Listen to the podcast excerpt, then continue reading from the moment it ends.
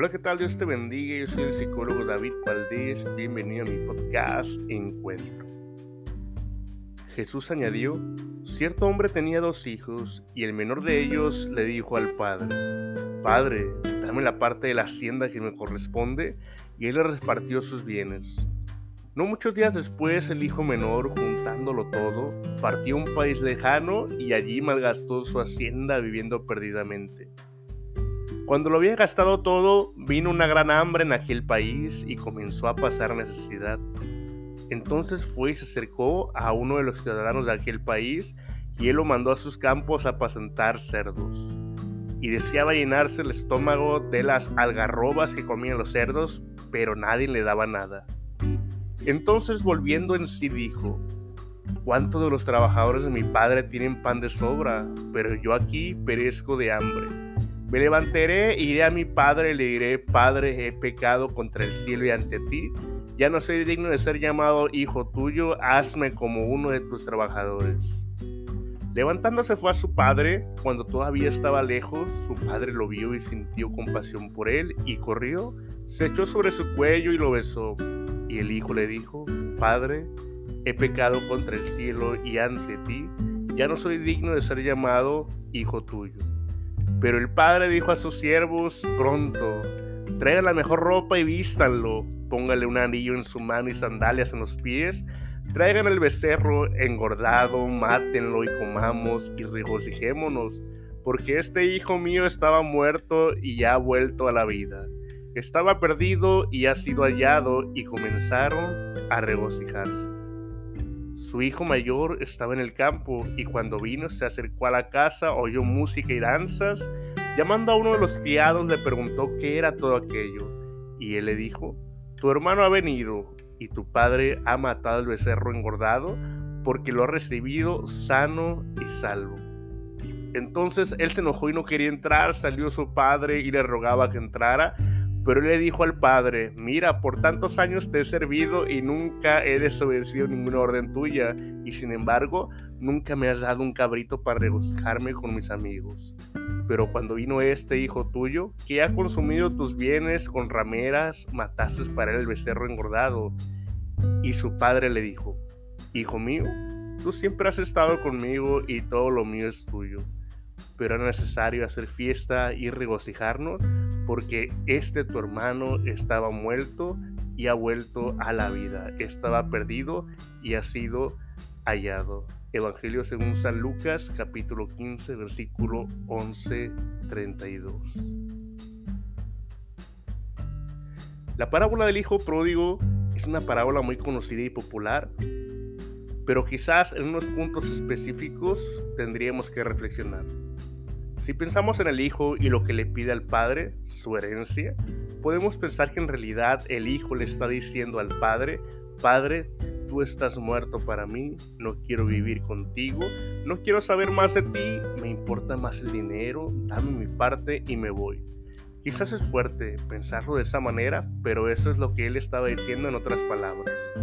Al pedir su parte de la herencia, la cual solo se daba cuando una persona muere, el hijo estaba diciéndole al padre que ya no importaba para él. Ahora, piensa cuántas veces no le has dicho a Dios, Padre, estás muerto para mí, dame lo que me pertenece y no te necesito. ¿Cuántas veces le has dicho al Padre, yo puedo solo, yo quiero hacer las cosas a mi manera? Más adelante vemos en la parábola que el hijo gastó todo el dinero, pasó hambre al punto de buscar trabajo cuidando cerdos. El hijo pródigo era judío y para los judíos el cerdo es lo más vil o bajo que hay en el mundo. Un trabajo de cuidar cerdos es lo más bajo que un judío puede llegar. Y tenía tanta hambre que quería comer la basura que les daban a los cerdos. Pero reaccionó, se dio cuenta que tenía un padre rico y decide pedir perdón. Estando lejos, el padre lo ve y el padre corre hacia él y lo perdona. Es importante pensar que el padre lo vio de lejos, lo cual me dice que el padre estaba siempre buscando, siempre esperando, siempre ansioso por su hijo, tanto que corrió hacia el hijo. Los reyes en esos tiempos no corrían hacia las personas, eran muy importantes. Las personas corrían hacia ellos, pero a este padre no le importó lo perdonó y lo restauró a miembro de la familia con un anillo. Ahora, piensa cuántas veces te ha perdonado Dios. Él está esperando, ansioso por verte, para correr hacia ti y perdonarte, ponerte el anillo para que seas parte de la familia. ¿Quieres ser perdonado? El otro hermano o hijo mayor se molesta porque celebran el regreso de su hermano, pero nunca han celebrado que él ha estado presente sin falta, que él siempre ha sido el hijo ejemplar. Ahora piensa cuántas veces has jugado a otros porque son pecadores. ¿Cuántas veces piensas que porque estás en la iglesia, porque estás en grupos de oraciones, en grupos de estudios bíblicos, porque sigues los mandamientos, porque oras, porque rezas, porque vas a misa, porque vas al servicio religioso, que mereces algo de Dios o piensas que los otros son pecadores, porque no buscan de Dios como tú? Pídele a Dios que te ilumine para no tener una mentalidad como el hijo mayor. Lo hermoso de nuestro Dios es que es un Dios misericordioso. Él está esperando verte cerca, no te obliga para correr hacia ti, perdonarte, amarte y hacerte parte de la familia de la fe, ponerte el anillo. Acéptalo y búscalo, déjate perdonar, déjate amar. Eres mi hijo amado y estoy orgulloso de ti. Mateo 3:17 antes de que fueses formado en el vientre de tu madre te conocí e incluso antes de que nacieras yo te elegí. Jeremías 1.5. Sé quién eres, te conozco mejor de lo que nadie te conoce y no me avergüenzo de ti. Aunque tu padre o tu madre pudiesen llegarse a olvidar de tu existencia, yo jamás me olvidaría. Yo nunca te abandonaría, yo nunca te rechazaría. Salmo 27.10. No tengas miedo, he pagado tu rescate y te he puesto un nombre nuevo, eres mío. Isaías 43.1.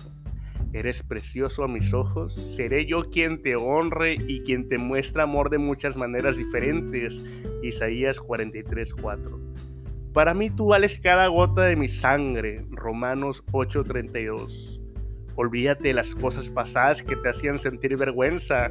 Estoy haciendo algo nuevo en ti, algo extraordinario que no puede ser arruinado.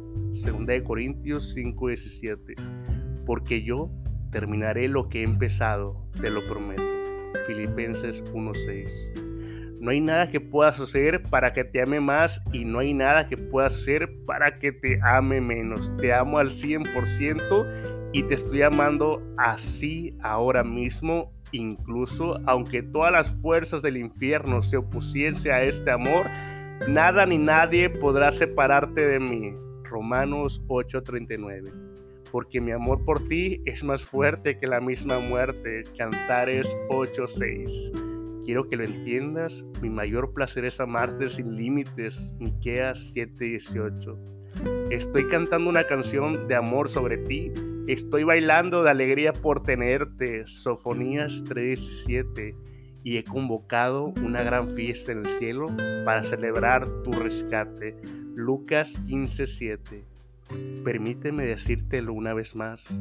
No tengas miedo, solo esfuérzate y sé valiente porque yo estoy contigo para enfrentar cualquier desafío. Solamente preocúpate por guardar mis palabras y meditar en ellas todos los días. Josué 1.17. Pero no te preocupes por el día de mañana, porque tengo buenos planes para ti. Tengo pensamientos de bien y no de mal para darte en tu futuro. Jeremías 29.11. Incluso con las dificultades de tu vida haré que te sirvan para bien, para que llegues a ser como yo he pensado que seas. Romano 8:29. Te amo atentamente, Dios. Espero que hayas disfrutado mi podcast Encuentro. Yo soy el psicólogo David Valdés. Deseo que tengas una vida ricamente bendecida.